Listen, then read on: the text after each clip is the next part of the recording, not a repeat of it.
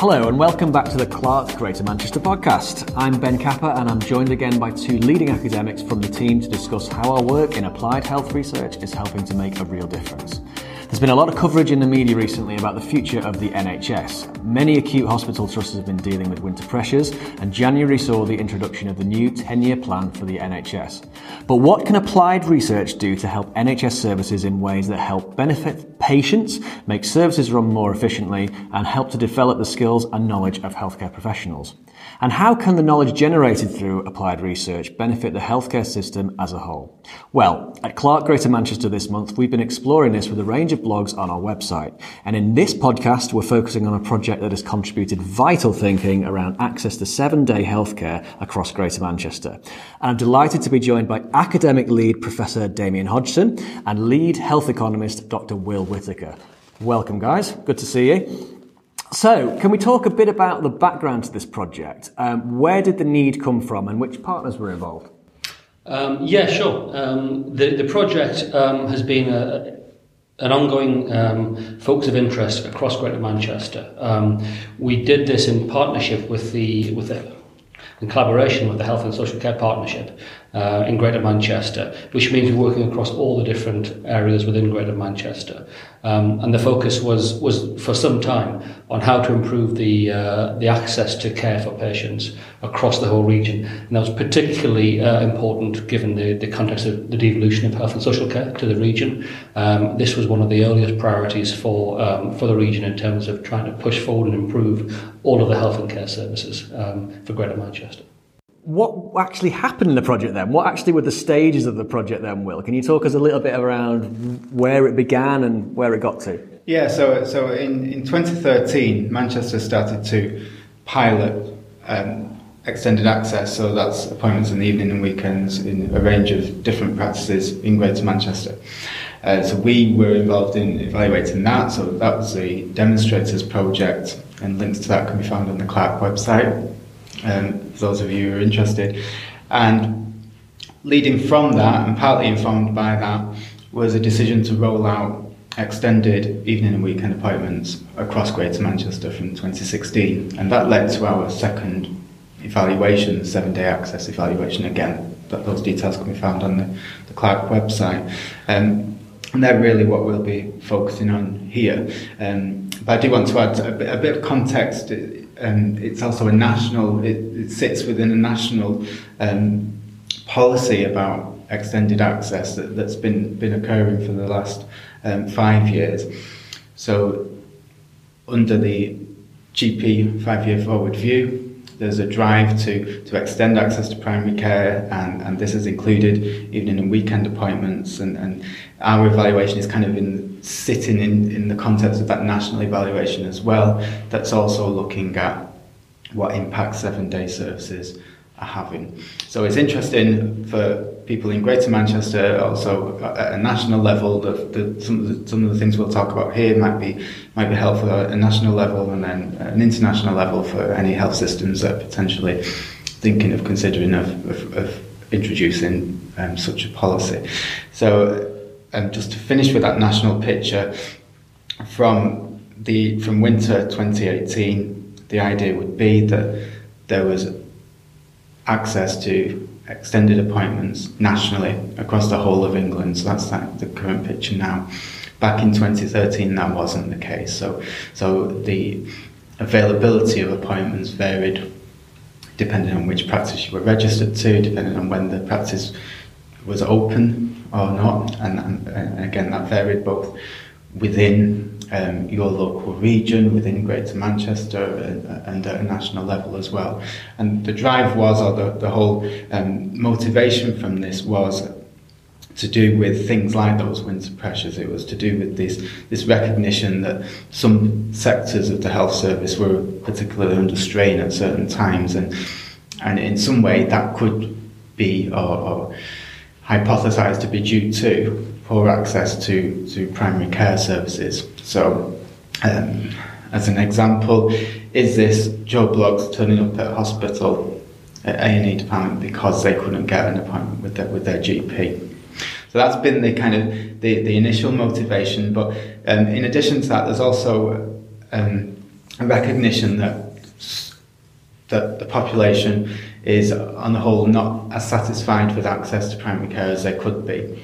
So it's not necessarily all due to these poor use of A&E services or inappropriate use of A&E services. It could be that people are just generally dissatisfied with how they can make an appointment and, and, and how available they are. So, so those are the two kind of driving forces. It was about trying to relieve pressures in the system, but also trying to meet this this um, demand for, for, for primary care.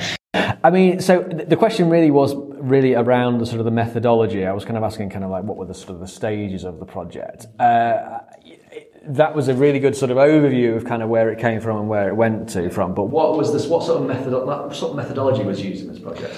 Um, yeah, well, what we were doing is, is looking at three aspects really. First of all, we wanted to know what was happening, so we needed to measure which appointments were being um, created in which areas at what time um, and who was using those appointments. So that was a, a key part of the kind of the basic picture. Um, we also want to know more about um, how it was occurring. So we need to know um, how these appointments were which locations they were taking place in, um, how many appointments were being created, um, how did patients book under these appointments? How did they find out about the appointments? Um, how were they made available? Um, so the general process of how this, this, this worked in practice. And then the third part, of course, is and what was the impact of this? What were the consequences of this? And how could you see effects of this? Um, and hopefully, this was being done over um, a number of areas across Greater Manchester. So we had a in, in, in like a natural experiment, we could see how the different ways in which this, this was done had different kind of effects on various things, such as, for instance, the use of um, accident and emergency services in local hospitals. Mm-hmm. And what sort of, where did that data come from then, and how did the team actually go about interpreting it? So each of the areas would provide us with data on a monthly basis on uh, what was happening in their in their particular um, region. The, um, we had a number of different sources of, of data on. Um, I wonder whether Will should uh, cover this in terms of yeah, the, what, the, what happens the in use of healthcare in, in outside of primary care, essentially. So, so we were interested in who was using the service.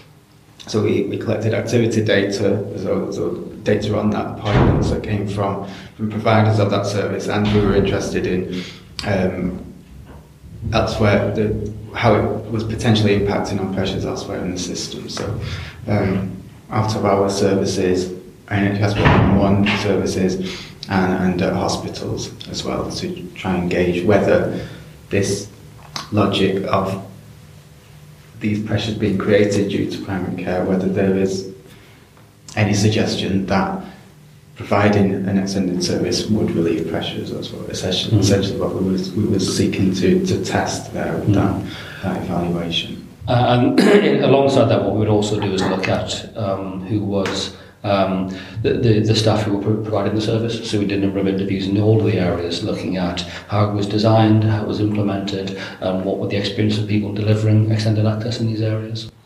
And you talked a bit about um, the idea of um, patient satisfaction of, of access as well. Um, how did the project approach that particularly difficult issue?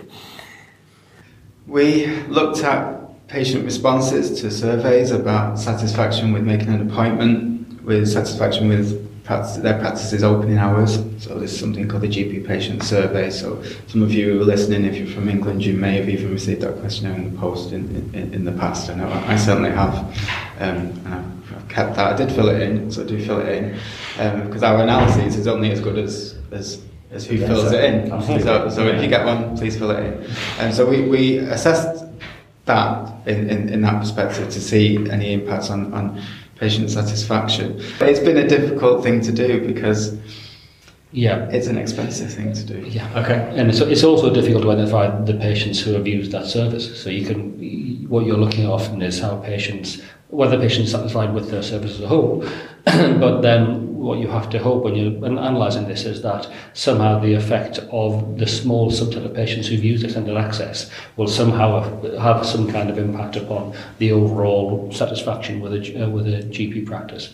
Um, so it's, it's, it's it's hard to pick up some of these subtler effects. I guess would be fair, to say. And I guess, I guess to some extent, there's there's some argument to say that people don't go to their GP because they like to go to their GP. That, that, that there's some um, benefit to them of visiting their GP. So, in the absence of um, patient satisfaction, we would hope that the use of these services in some way is going to generate some kind of health benefit in addition to patient satisfaction.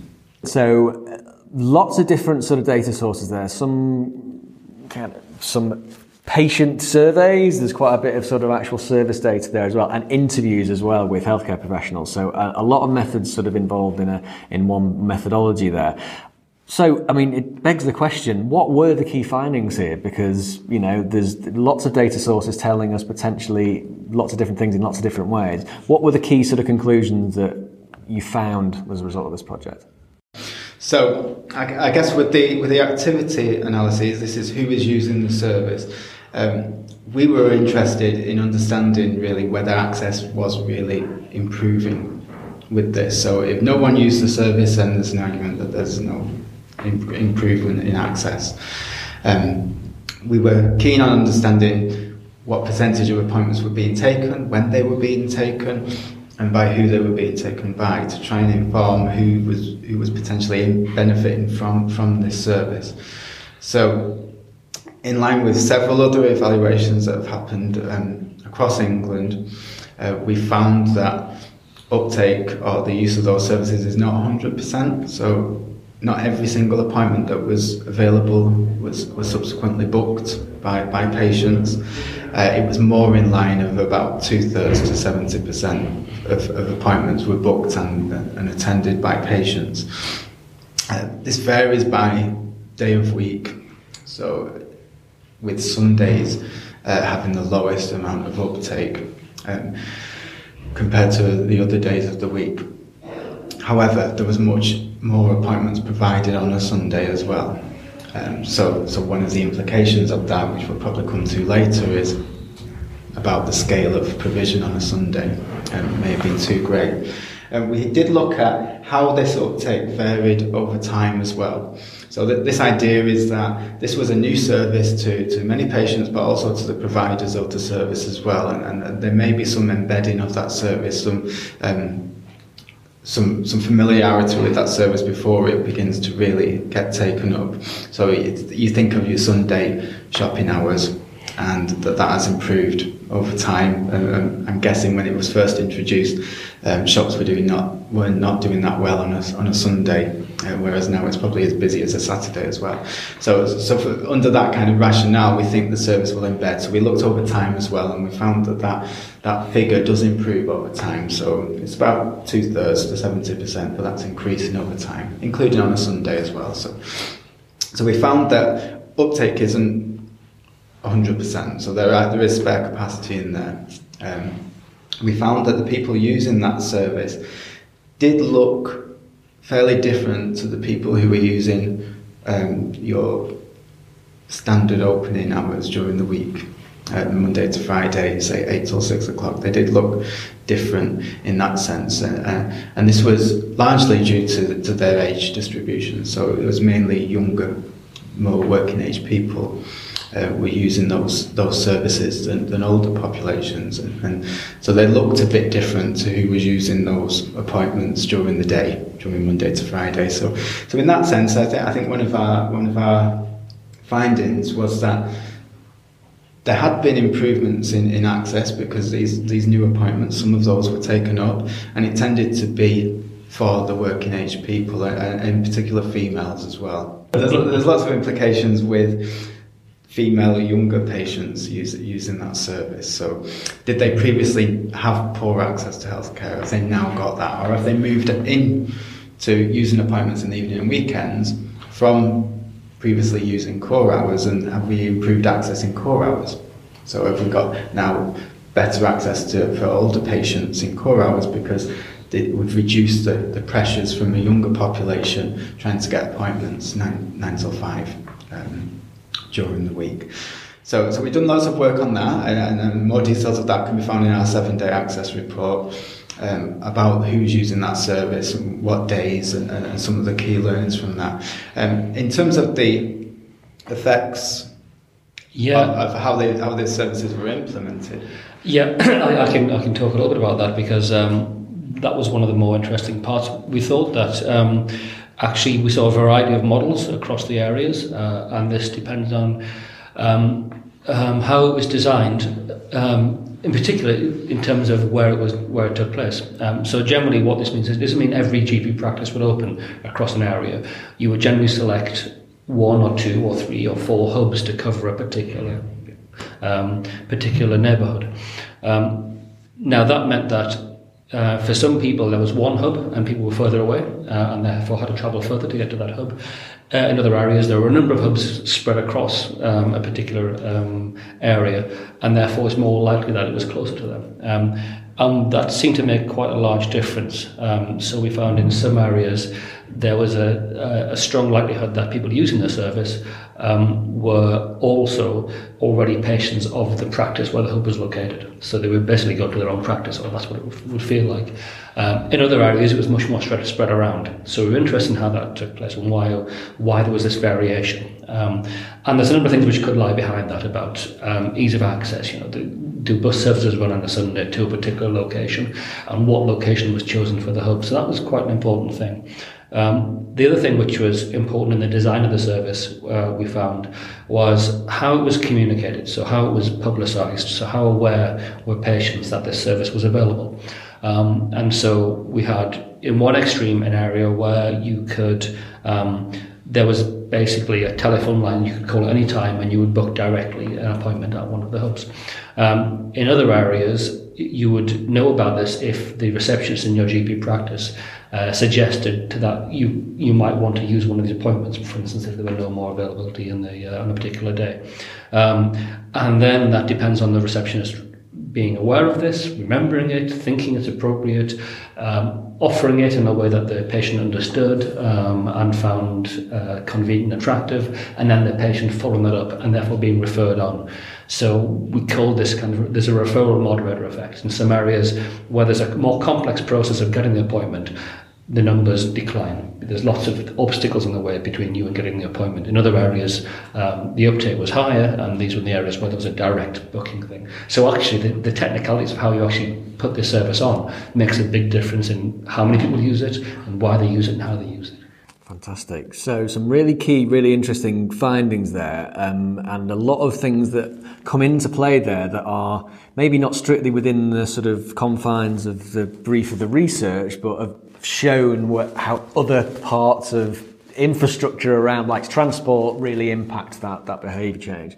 It really interesting. So, how at this point then, Will, you've mentioned about the report that's out there. Um, how have the findings kind of been shared at the moment, and what has the impact been on the sort of the wider sort of research community with the findings? Okay. Well, well I guess one thing we, we, we didn't really touch on was the the effects on potential outcomes. So, uh, in, in particular, the the use of services outside of primary care. So, so the effects on um, hospital emergency department visits, A&E attendances in, in, in, general. So we, we put a lot of um, work into that in evaluating these schemes. Uh, largely because that was one of the, the, the, the, reasons for, for introducing such a scheme to potentially uh, reduce pressures. So we've done that for those, those two waves of evaluations for the demonstrators evaluation and for the seven day access report, so it's containing both of those reports. Um, we found reductions in minor A&E attendances, and, and, and by minor we mean those types of attendances that could potentially have been seen and treated outside of hospital, so through, through your general practitioner. So we found about a 25% reduction in the demonstrators. Um, that was that's been published academically um, in, in, in, a PLOS Medicine article, again, the link of which will be on the, on the CLAHRC website. Um, for the seven day access evaluation, we've also looked at the um, impacts on, on hospital service use as well, um, some methodological issues with that. Uh, what we like to do is we like to say, well, this is what happened in, in these areas following the introduction of this service and we need to know what would have happened without that service.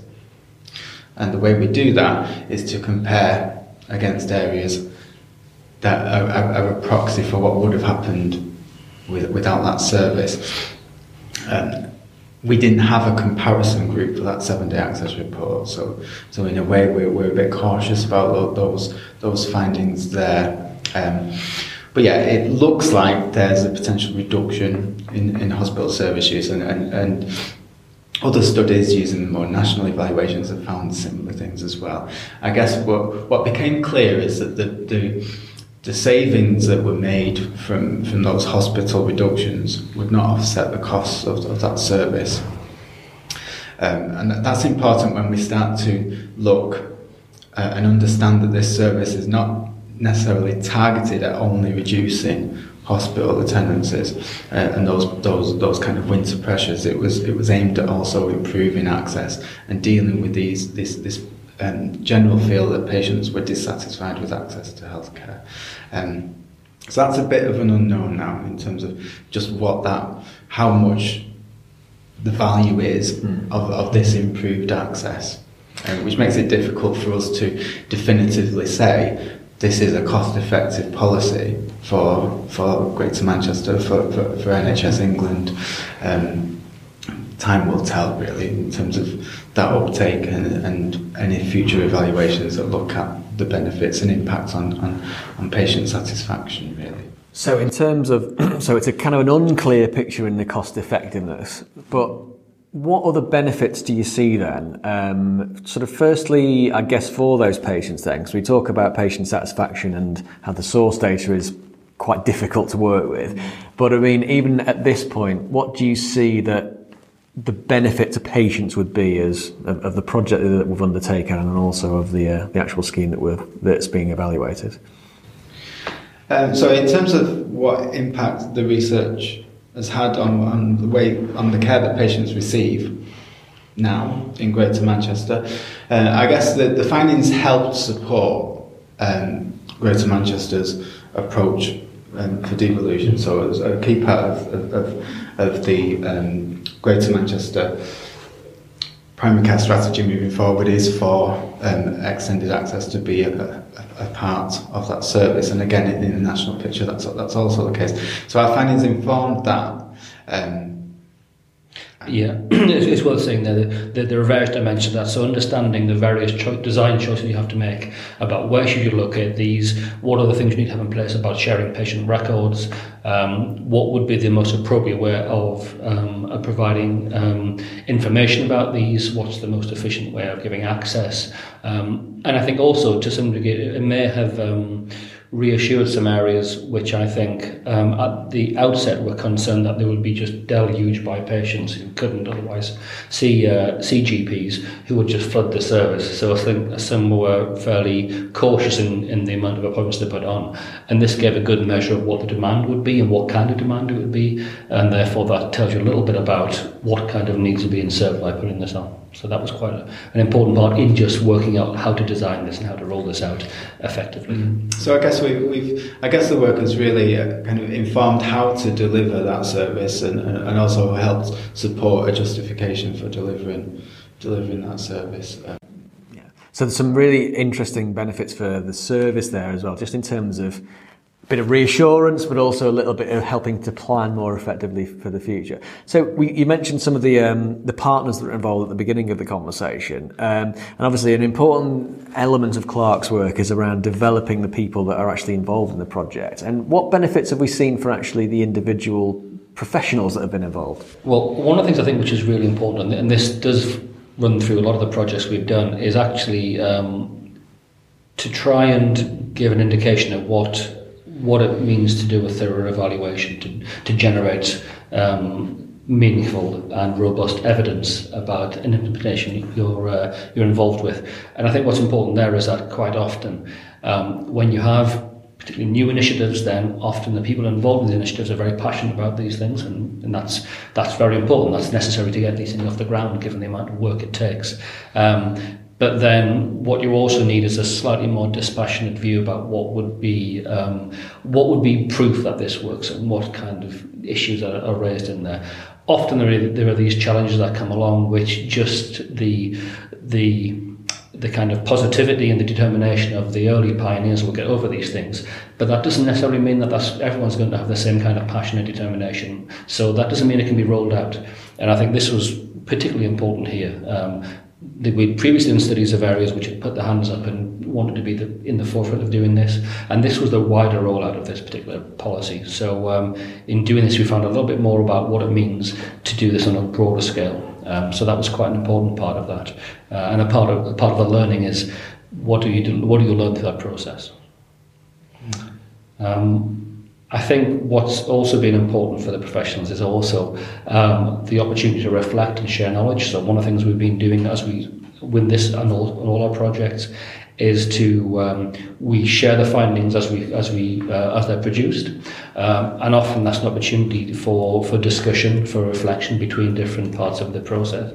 Um, so what you find is um, each of the areas is, is learning from the experience of other areas. So in a sense almost you could see each area thinking this is the only way we could possibly do this.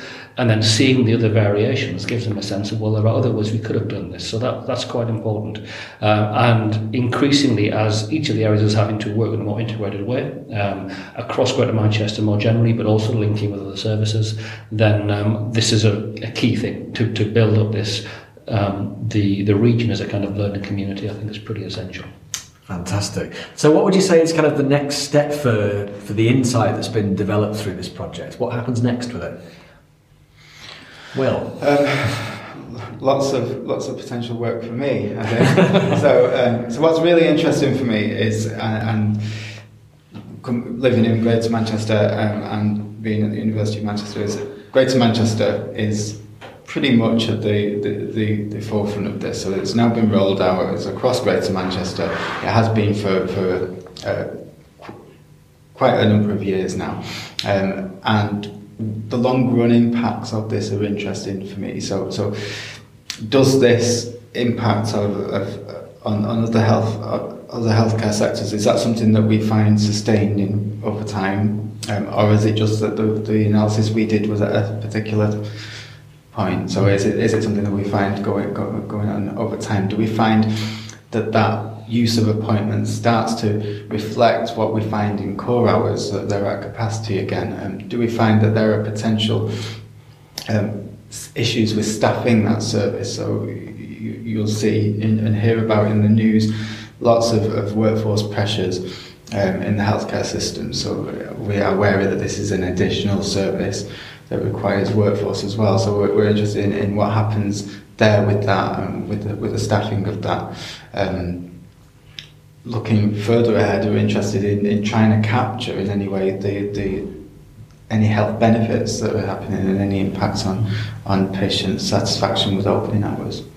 Um, and one thing we're doing as an immediate follow-on really is we're working with one area in Greater Manchester in, in Salford to look uh, in more depth at what lies beneath this. So um, we have a, a study underway currently there, um, and what we what we hope and expect to find from that is, for instance, um, does the uh, the improved access to care, does it vary by, by deprivation? Does this help access in poorer communities um, any more than it does in more affluent communities? Um, and also what we're really keen to look at is what actually takes place in these uh, appointments. There's very little information really about what kind of um, issues are addressed in extended access appointments and are they different from, from normal um, working hour appointments. So we're looking carefully with the clinical audit, looking at how we how this compares to the normal breakdown of work for a GP on a daily basis. Uh, and therefore, that gives a better understanding and predictor of what the impacts might be on the healthcare system as a whole. Fantastic. So, thank you both very, very much for, for your time to explain that really vital uh, and potentially very transformative piece of work that's been, that's happened across Greater Manchester and um, the the contribution that CLAHRC has, has, undertaken with it. So thank you both very much, Damian and Will, for that. So for more information about the seven day access programme and to access the full reports, you can visit the CLAHRC Greater Manchester website, which is at clahrc-gm.nihr.ac.uk. And remember, that's CLAHRC, C L A H R C hyphen GM. So, my thanks go to Damian and to Will for their time and insight for this episode of the CLAHRC Greater Manchester podcast. We'll be back with another episode talking about the projects and concepts that are right at the heart of our work. The Collaboration for Leadership in Applied Health Research and Care, Greater Manchester, is a partnership between providers and commissioners from the NHS, industry, the third sector, and the University of Manchester.